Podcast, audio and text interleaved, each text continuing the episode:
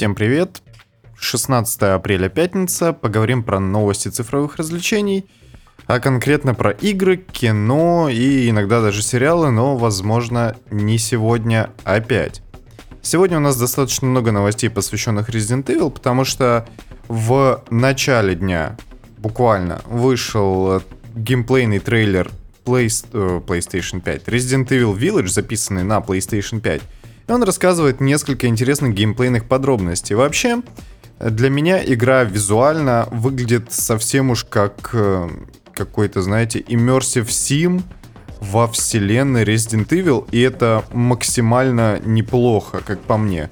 То есть, э, если Resident Evil 7 был такой себе прям линейной игрой, линейным полухоррором, полушутером, с большим уклоном в шутинг, конечно, то восьмая часть выглядит действительно прям как вот Immersive Sim, потому что я подтверждений этому пока что не нашел.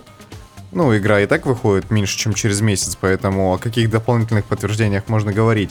Но пока что перед нами открывается очень широкий спектр для, ну не то чтобы прям отыгрыша роли, но для взаимодействия с миром и для создания своего уникального геймплея, скажем так. Что показали в этом трейлере? Показали охоту, крафтинг, э, торговлю, которой не было в седьмой части, постоянное взаимодействие с какими-то персо- персонажами, и, в принципе, атмосфера очень сильно напоминает Resident Evil 4. Мне, по крайней мере, это очень было на это похожим, даже очень колоритный торговец, э, не такой, как в четвертой части, не настолько колоритный, конечно, но тем не менее фигурирует. Также вернули, наконец-то, это очень здорово, э, тетрисный шашечный инвентарь. Кстати, я не помню, был ли прям шашечный инвентарь в седьмой части. Ну, по крайней мере, здесь на этом делают отдельный акцент. Многие уже успели пошутить, что, а удобно с кейсом, что ли, по горам вот это шастать. В принципе, это достаточно интересно, и то, что... Э, я сначала хотел посетовать на то, что Resident Evil уже вообще ушел куда-то очень далеко от своих корней, а потом подумал, что это произошло еще в четвертой части, и сейчас э, Village выглядит намного более аутентичным даже, чем седьмая часть в этом плане. Потому что какая-то аморфная коричнево-черная биомасса выглядит сомнительно в качестве противников – а вот э, люди-оборотни очень похожи на то, что мы видели уже даже в четвертой части. То есть это такие э, реднеки зараженные, но не классические зомби. Это, в принципе, достаточно интересно. Даже, ого, э, ранее полученное мясо во время охоты можно отнести на кухню герцога, чтобы торговец приготовил пищу, которая навсегда улучшит характеристики героя. То есть даже характеристики будут какие-то. Ну, я так понимаю, это скорость там перезарядки и вот это вот все. А, знаете, что я еще заметил? Я не знаю, как это будет в релизной версии, но, скорее всего, останется примерно таким же. У японских разработчиков исторически, помимо плохих портов на ПК, очень странное отношение к интерфейсу. Какую игру не возьми, в Dark Souls на самом деле не сильно с этим лучше, но чуть-чуть получше. Да, да, это же известная аксиома Dark Souls, то, что любую игру и вообще любое медиапроизведение можно сравнить э, с любой игрой из этой серии, в зависимости от вашей погруженности в контекст. Но, тем не менее, интерфейс э, торговли, интерфейс крафта, именно вот взаимодействие с герцогом, с торговцем, это, конечно, какая-то просто беда. Я не знаю, этим пользоваться очень сложно. В Devil May Cry была та же самая ситуация. Ну, у Capcom почему-то не очень получается делать действительно удобный и комфортный, наглядный интерфейс взаимодействия с чем бы то ни было, несмотря на то, что не... остальной внутриигровой интерфейс вполне себе нормальный. Ну ладно, это такая, это придирка, в принципе, это не очень существенно, но мне это просто вот не нравится. Сегодня же ночью, буквально вот 10 минут назад относительно моего времени, закончился стрим Capcom по RE. Что показали? Достаточно много интересного всего. Во-первых, еще один э, трейлер Resident Evil Village — в нем главного героя показали и его схватки с оборотнями и злодейку Леди Димитреску. В новости злодейка леди Димитреску звучит как-то очень потешно, потому что не антагониста, не как-то еще, а именно злодейка. Ну, очень, знаете, карикатурно звучит. Также демо Village будут доступны на всех платформах, и они будут делиться на две, скажем так, категории. Один практически полностью повторяет события игры или какую-то из ее локаций, но будет ограничено исключительно одним часом игры.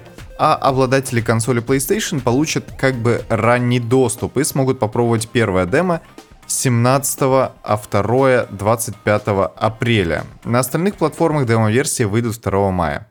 Ну, короче, это хорошо, пускай будет так, это, в принципе, неплохо. В Resident Evil Village вернется режим Mercenaries. Это такой режим, в котором игроку предстоит отстреливать бесконечные волны врагов, попутно прокачивая свое снаряжение и улучшая персонажа. Это такая достаточно каноническая история для Resident Evil, которая появилась еще, по-моему, в третьей части и после этого была в каждой. Также представители индустрии поздравляют франшизу с 25-летним юбилеем, показывают трейлер анимационного фильма Resident Evil Infinite Darkness с Леоном Кеннеди и Клэр Редфилд в главных ролях, причем они уже такие достаточно взрослые, как э, за образ взяли, наверное, тех персонажей, которые были в Resident Evil одном, короче, из вот этих спин э, кооперативных который по сериальной структуре выходил, у меня что-то название из головы вылетело, не суть. Но Леон Кеннеди тут такой анимешный, конечно, прям вообще кавайный хлопец. Также в июне стартует в Dead by Daylight кроссовер с Resident Evil и анонсировали VR-версию Resident Evil 4, которая выйдет специально на Oculus Quest 2. Выглядит нормально, то есть никаких прям особых дополнений в этой игре не будет, только исключительно оптимиз... оптимизация под э, виртуальную реальность. Хорошо, это в принципе неплохо. Я думаю, что таким образом подогревают интерес к ремейку четвертой части. Я от этого все-таки не отступлюсь. С другой стороны, почему бы тогда уже ремейк не сделать э, в VR режиме? Это, конечно, интересный вопрос. Но не знаю. Я все-таки от своего мнения по поводу ремейка четвертой части не отступлюсь. Продюсер Diablo 2, оригинальный Diablo 2, назвал цензурой менее сексуализированный образ Амазонки в версии Resurrected. Он настаивает на том, что изначально фэнтези мир Diablo 2 продумывался как очень мрачное, очень тяжелое такое место, образ персонажей, в котором достаточно сексуализирован, потому что никак ты от этого не уйдешь. Это взрослая игра, и в ней есть взрослые элементы. Это было абсолютно осознанное творческое решение, и необходимости в том, чтобы как-то сглаживать углы, наверное, нет совершенно. И не было тогда уж точно. Но надо, конечно, понимать, что все-таки мир за прошедшие 20 лет достаточно сильно изменился. И образ Амазонки выглядит не настолько сексуально привлекательный для некоторых – но он выглядит в угоду стилистике выбранной более реалистичным и аутентичным. Я считаю, что образ прям не то чтобы очень сильно изменили, просто это сделали более реали... реалистично, потому что персонажи все-таки в оригинальной Diablo 2, несмотря на то, что они выглядели очень мрачно и так узнаваемо, это все-таки были достаточно карикатурные визуальные характеристики для персонажей, потому что, ну, я себе слабо представляю, как вот Амазонка тут приложен э, скриншот на арт, точнее, арт э, оригинальный Diablo 2, и Амазонка на нем выглядит, ну, как уж как-то уж совсем неестественно и карикатурно. Я куда больше верю в персонажа из э, ремейка, из версии Resurrected. С другой стороны, это, конечно, не очень хорошая тенденция цензурировать творческие некоторые вещи. Я к этому отношусь не положительно. Но в данной ситуации все-таки цензура не настолько критичная. Также он заявил, что э, все-таки нужно обращать внимание на по-настоящему творчески свободные инди-проекты, одним из которых сейчас занимается его студия, потому что AAA ограничены слишком большим количеством ограничений как э, моральных, так и творческих, так и со стороны издателя. Days Gone выйдет на ПК 18 мая. Первый трейлер и подробности. Ну какие тут подробности?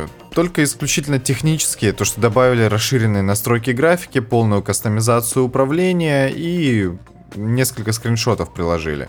В принципе, игра, которая вышла уже два года назад в PlayStation Store, может вызвать интерес у определенной части игры, э, у определенной части игроков, точнее. Потому что игра действительно неплохая, и поиграть в нее можно. Единственное, что многие еще в своих обзорах отмечали, что э, игра начинается по-настоящему только спустя 30 или 40 часов, потому что она к тому времени задействует все свои геймплейные особенности. Игру уже можно предзаказать по цене почти 3000 рублей без 1 рубля в EGS и Steam. И это очень высокая цена, конечно. Я как-то не привык к тому, что блокбастеры в Steam стоят больше 2000 рублей, но, видимо, мы уже достаточно давно отошли от этой тенденции и привыкать к полновесным 3000 в Steam уже, пожалуй, надо. Также Джейсон Шрайер, опять-таки автор расследования о Sony, снова рассказал некоторые подробности в подкасте, в котором он был гостем. Band Studio, которая разработала Days Gone, достаточно долгое время пичила вторую часть, но сиквел отменили по двум статьям, скажем так. Во-первых, оригинал оказался не настолько прибыльным, чтобы быть уверенным в успехе второй части. Во-вторых, руководители боялись, что производство снова может затянуться на 6-7 лет, и это очень странная претензия, учитывая то, что у них уже есть готовая первая игра, на базе которой и можно создать сиквел. Ну, многие так и делают, и в этом нет никакой проблемы. Вы просто берете все удачные наработки, которые у вас есть, улучшаете, и вот вам готовая игра. У вас даже есть уже готовый арт-дизайн, и, скажем так, вселенная готовая почему нельзя было просто взять и сделать это? То есть, ну какие 6 лет? Ну come on. Я, конечно, как человек достаточно далекий от производства видеоигр и, в принципе, за, наблюдающий за индустрией со стороны, могу сделать вот только такие выводы, что это достаточно странный подход, потому что и движок перерабатывать не придется, хотя, наверное, в реалиях PlayStation 5 какая-то корректировка потребовалась бы, но точно не на 6 и на 7 лет. Естественно, после этого многие ведущие должности покинули сотрудники, и ничего в этом удивительного нет. Все-таки, когда вам отказывают в том, чтобы делать самостоятельные классные проекты, а топ-менеджеры и ведущие программисты и дизайнеры очень быстро находят себе работу в индустрии, потому что это товар, условно говоря, штучный, то никаких причин, чтобы оставаться там, где ваши амбиции реализовать нельзя, я не вижу. Именно поэтому следующая игра от Band Studio может выйти не раньше, чем в 25 или 26 году.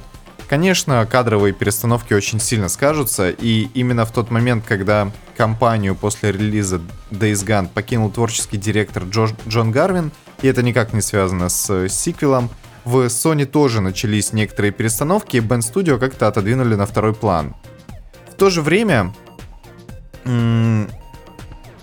Шрайер подтверждает свои слова про Naughty Dog и Last of Us. Единственное, что он поясняет, что не пытался конкретно сказать о том, что Sony полностью отказывается от нишевых и инди-разработчиков и, соответственно, игр, но все-таки отрицать прицел на большие блокбастеры совершенно нельзя.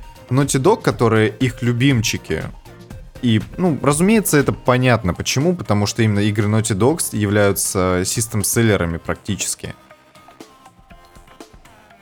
И он, э, Джейсон Шрайер, точнее, пояснил, что в таком случае у всех небольших студий, которые отправляли на помощь к Naughty Dog, всегда было опасение, что они рано или поздно станут таким себе филиалом. Поэтому всегда такая вероятность существовала, и, естественно, никто этого не хотел, потому что быть нишевой, но самостоятельной командой намного приятнее, чем быть э, на подсосе, условно говоря, у известного другого разработчика, выполняя какую-то мелкую, абсолютно ненужную работу. Также отмечает Джейсон Шрайер, что ремейк первый Last of Us находится действительно в разработке, и, скорее всего, он выйдет, как я и предполагал, одновременно с релизом ремастера второй части на PlayStation 5. В ремейке хотя это полуремейк, потому что, в принципе, ничего особо не изменит. То есть добавят некоторые механики из второй части, но прям переписывать движок и как-то адаптировать под современные реалии прям уж очень сильно не буду. До добавят, конечно, текстурки более высокого разрешения, но на этом все. Ни сюжет, естественно, ни анимации, ничего переделывать не будут. И, в принципе, можно подождать и посмотреть, что будет. Также говорят о том, что они, возможно, выйдут в паке, и первая часть официально обретет название Part 1. Окей. Разработчик выпустит игру Refund This Game за 100 долларов, чтобы указать на недостаток политики возвратов в Steam. Все, что будет в игре, это таймер, отсчитывающий 2 часа. Если игрок сможет выйти из игры и рефанднуть ее за 5 секунд до конца этого таймера, то он получит э, легендарную ачивку. Таким образом, разработчик игры пытается призвать больше внимания к проблеме маленьких инди-студий и инди-разработчиков. Очень много игроков прошли его предыдущий проект за полтора часа и рефаннули совершенно спокойно игру. При этом у игры больше 98 положительных отзывов. 98%. Но люди, которые пишут э, похвальные комментарии и похвальные отзывы, отмечают, автоматически система отмечает то, что их э, комментарий был написан уже после рефанда игры. И это, конечно, очень неприятно, потому что, конечно, подобная система не очень гибкая в этом плане. Многие отмечают, что для того, чтобы она работала в большинстве своем, она должна вот так вот достаточно жестоко относиться к играм, которые действительно проходятся за час или за полтора, и таких достаточно много. И при том, при всем, это могут быть даже хорошие игры, потому что, как мы знаем, действительно творчески свободные и открытые игры, их можно пробежать за час, и ничего там плохого нет, если художник, если разработчик сказал все, что изначально хотел сказать. Ну, короче, это просто неприятная ситуация, и я надеюсь, что впоследствии с этим, как, с этим как-нибудь разберутся, но у меня абсолютно нет э, мыслей, как это могут сделать. Потому что добавить какую-то ачивку в конце игры... Ну, короче, нет, я, по крайней мере, не вижу ни одной системы, где все будет работать гармонично и в балансе. Где никто не будет ей злоупотреблять. Ни разработчики, ни игроки, потому что сейчас ей злоупотребляют игроки, разумеется. Если, допустим, добавить ачивку или среднее время прохождения, которое будет отмечать как бы полное прохождение игры, а не только ознакомительный период, то это очень быстро приведет к злоупотреблениям со стороны разработчиков, и система банов их э, аккаунтов или еще какая-то другая может, в принципе, с этим не очень хорошо справиться. Поэтому как исправить эту ситуацию, я не знаю. Может быть, время рефанда снизить до одного часа. Но мне кажется, что это не то, чтобы очень хорошо сработает. И тут еще остались буквально новости одной строкой, про которые я не буду особо много распространяться. Игрок, про... Игрок пешком пересек всю карту Вальхейм. На это ушло 4 часа, и для сравнения в списке выше нее находится только Just Cause 2, 4 часа 54 минуты. Остров Алтис Варма 3, 6 часов 4 минуты. Just Cause 3, 8 часов 40 минут. И No Man's Sky, в который ушло 12 часов, чтобы пересечь только половину планеты. Ну, там рандомная генерация, поэтому ничего там удивительного нет. Также для сравнения, весь игровой мир Cyberpunk 2077 ютубер прошел за 50 минут. На что только люди не тратят свое время, да? Xbox Friends разыграет кастомный ПК-турбину в честь выхода обновления для Microsoft Fly Simulator. И он не потянет Microsoft Fly Simulator в 60 FPS на максимальных настройках. Ха-ха-ха-ха. Тут даже... А, есть характеристики. Гигабайт GeForce RTX 3070, i7 11700K и еще там какие-то характеристики. Забавно. Но выглядит он действительно так, как я себе бы его, конечно, домой не поставил. То есть это исключительно такая маркетинговая история, но в любом случае довольно прикольно. Для рогалика Curse of the Dead Gods вышло обновление Crossovers Dead Cells, и апдейт можно скачать бесплатно. На Reddit сообщили о взломе альфа-версии Diablo 2 Resurrected. Это связано с тем, что игра не очень плотно связана с Battle.net, поэтому подобные фишки можно совершенно спокойно проворачивать. Также в игре недавно разблокировали всех играбельных персонажей, а не только те, которые доступны в альфа-версии изначально. Вин Дизель высказался о роли Джона Сины в «Форсаже 9». Я, это цитата, почувствовал, что его нам послал Пол Уокер. Да что же ты такое говоришь, Вин Дизель? Иногда лучше жевать, чем говорить. Он, короче, в своем небольшом интервью рассказывает о том, что роль главного злодея в «Форсаже номер 9» была достаточно долгое время после написания сценария никем не занята, потому что не было даже мысли о том, кто может ее занять. И это продолжалось ровно до того момента, пока Вин Дизель не познакомился с Джоном Синой, и тут, как говорится, вспышка, искра, буря, и вот это все. Я конечно, никак не могу это прокомментировать, потому что мне Джон Сина показался достаточно топорным актером. Ну, как и справедливости ради Дэйв Батиста в ранних фильмах отыгрывал достаточно плохо, а сейчас он достаточно апнулся в этом плане. Поэтому, возможно, Джон Сина впоследствии тоже отметится замечательными актерскими работами, и это только начало его творческого пути. Создатели Пятого Крика написали несколько версий сценария и частично их отсняли. Все, чтобы избежать уче- утечек и спойлеров. Даже актеры на площадке до конца не были уверены, какой из дублей и какая из сцен войдет в финальный монтаж. Я могу сказать, что частенько к такому прибегают в игроиндустрии, когда делают трейлер игры в локации, которая не войдет в финальный билд. С кино это сложнее, потому что за любые досъемки нужно платить деньги, что раздувает бюджет ощутимо так. И даже 30% э, сцен, которые потом не войдут в финальный монтаж, они могут достаточно серьезно увеличить бюджет.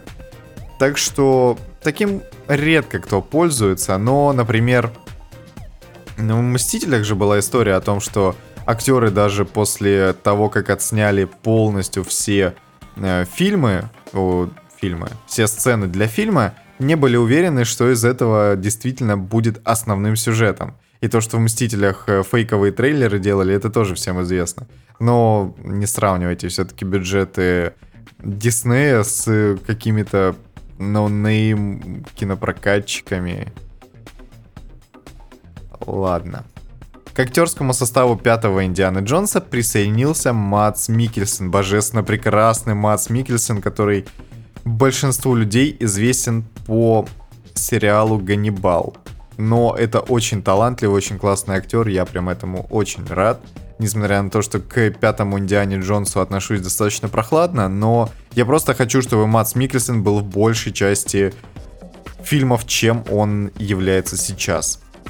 Количество подписчиков на Amazon Prime превысило 200 миллионов человек. Огромное количество. И он находится на втором месте после Netflix. И это, в принципе, хорошо. Но у прямого конкурента Disney Plus 95 миллионов, но при этом сервис побил изначальный прогноз на 4 года. Я думаю, что все-таки Disney Plus впоследствии переплюнет Amazon Prime именно благодаря своей огромной фан-базе. И последняя новость на сегодня. Эксперт Комитета Госдумы по СМИ и IT не нашел прямой связи между просмотром аниме и подростковым суицидом. По его словам, причины такого поведения нужно искать в семье и личной жизни, и, наверное, это последние его слова в качестве эксперта Комитета Госдумы по СМИ и IT. Это очень правильные слова. Вместо чтения желтой прессы родителям нужно больше времени уделять своим детям и решению семейных проблем. Нужно следить за ре реферируемыми научными публикациями, а не за мнениями обывателей. О май. довольно сложно. Еще одна цитата. Примеров контента, который пропагандирует суицид в России, достаточно. В соцсетях есть группы, где психологически неуравновешенные люди распространяют опасные материалы-триггеры. Можно не успеть помочь ребенку. Распространение информации подобного рода контролируется на законодательном уровне. От таких материалов нужно избавляться ради обеспечения безопасности пользователей социальных сетей. Но аниме в этот список, конечно, не входит. Что ж, Пока что вы можете подписаться на одноименную группу ВКонтакте, которая существует исключительно для того, чтобы подкаст мог выходить на этой платформе, поставить лайк в Яндекс подкастах, написать комментарий и поставить оценку в Apple подкастах, Яндекс подкастов, Яндекс музыки, наверное, я оговорился, наверное, и подождать, пока этот замечательный подкаст, по крайней мере, мне хочется верить, что он замечательный, несмотря на то, что в нем нет ничего, кроме моего личного субъективного мнения – выйдет на остальных подкаст-платформах, таких как CastBox, Pocket Cast, Anchor и других.